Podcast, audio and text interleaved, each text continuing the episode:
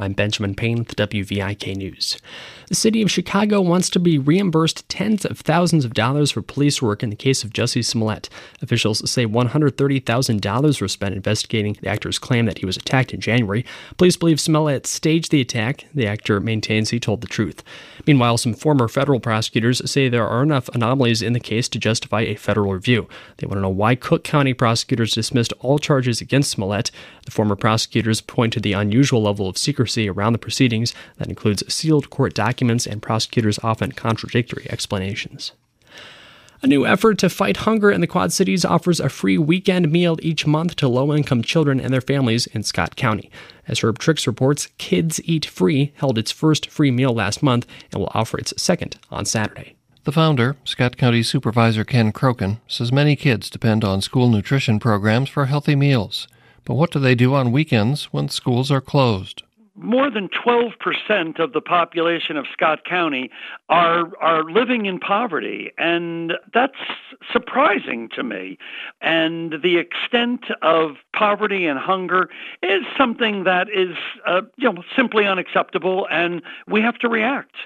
And Croken says getting help with the meals has been surprisingly easy so far I have to say, I've been um, uh, really impressed. Uh, not one person I have approached about this problem has uh, declined to help. And in fact, uh, several have offered to do more than I was asking.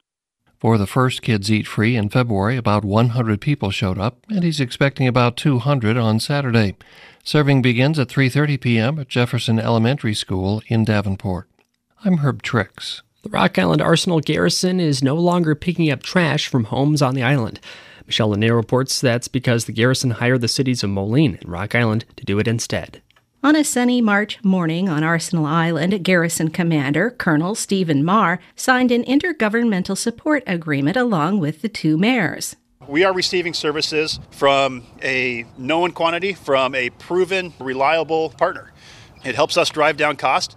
It helps us as uh, government officials and government leaders be better stewards of the money that you entrust us with. And the garrison will save about $18,000 a year. There are other services that Moline and Rock Island provide to their residents that we didn't have before, that I had to pay extra through a contract vehicle to acquire.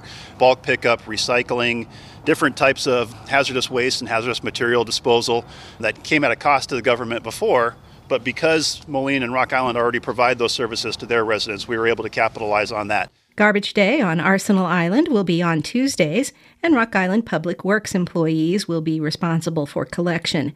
And Fridays will be Recycling Day, and Moline has hired a company to do that. I'm Michelle O'Neill. I'm Benjamin Payne, WVIK News.